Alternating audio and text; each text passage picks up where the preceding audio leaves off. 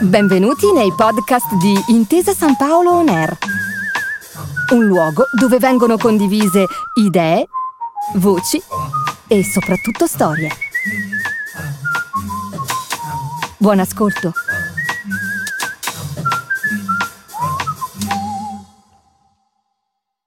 Sacro e profano, tour delle case chiuse e gli scheletri viventi. Si tratta di un viaggio attorno al fenomeno della prostituzione in città, a cavallo tra 800 e 900. In via Rivola, dietro la chiesetta di San Michele dell'Arco, oggi deposito di libri della biblioteca Angelo Mai, sull'area adibita a parcheggio si trova il quarterolo di Bergamo Alta. Nel Cinquecento, poiché l'anticamera dava sul minuscolo cimitero della chiesa, la gente intimò al parroco di tenere chiusa la porta della chiesa che guardava verso il postribolo durante le funzioni religiose.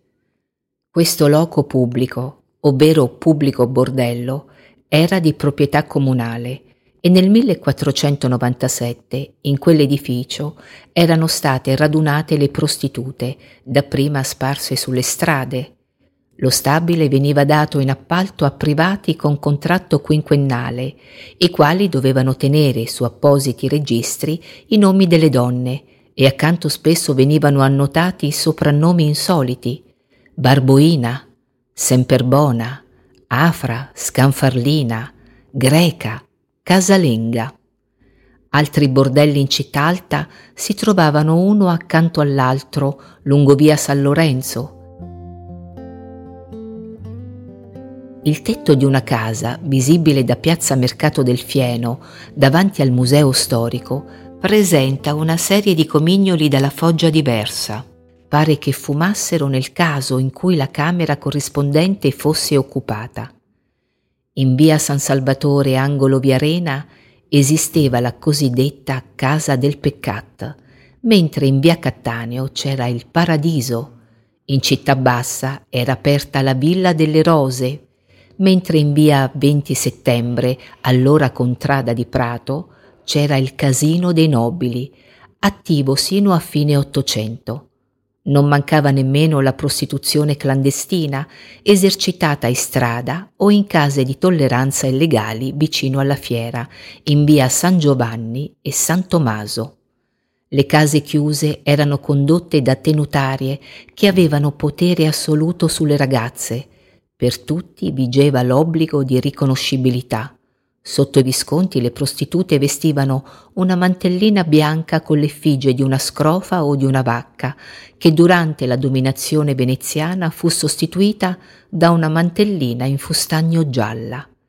E giallo era anche il colore del fazzoletto e delle calze che portavano le meritrici in laguna. Un documento cartaceo del 1937 riporta la scritta tariffario della Madama Gioia, impiego normale una lira e dieci centesimi, impiego doppio una lira e 90 centesimi, minuti 20 3 lire e 50 centesimi, mezz'ora 4 lire e 50 centesimi, un'ora intera 7 lire e 20 centesimi, mezza giornata 20 lire la toilette completa di sapone e asciugamano è offerta dalla casa. Si praticano agevolazioni per lo studente e il militare. Bergamo mescola la dimensione profana con quella sacra, la prima più nascosta, la seconda evidente in ogni dove. Un esempio di commistione la si trova nella chiesa di Santa Grata Interbites, in via Borgo Canale 38. La chiesa fu costruita fra le coltivazioni delle vigne, laddove venne sepolta la santa e dove sono stati battezzati i musicisti Gaetano Donizetti e Alfredo Piatti. Custodisce un ciclo di dipinti macabri del pittore Vincenzo Bonomini 1757-1839.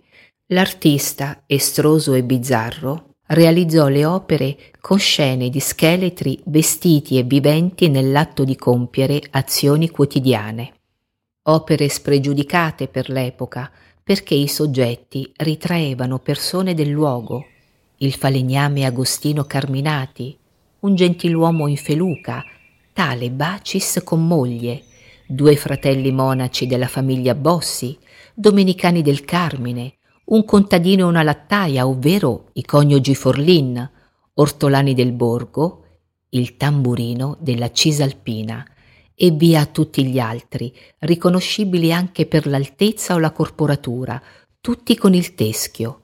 Anche il pittore si è ritratto, tutti i dipinti posti dietro l'altare ed esposti in occasione del Triduo dei Morti sono stati messi in mostra a Firenze nel 1922 a Palazzo Pitti. I quadri vennero commissionati a Bonomini dalla deputazione parrocchiale per il periodo del Triduo dei Morti.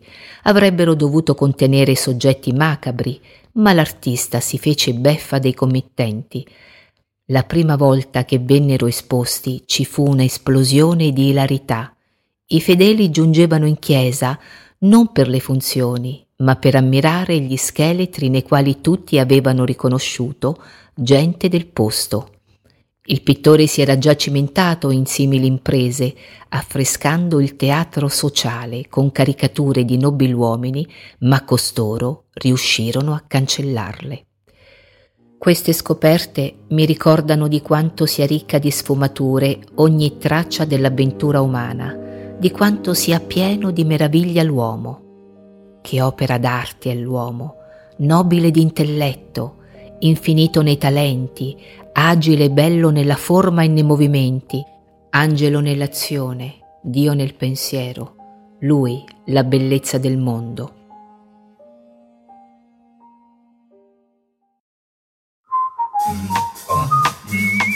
Grazie per aver ascoltato i podcast di Intesa San Paolo On Air. Al prossimo episodio.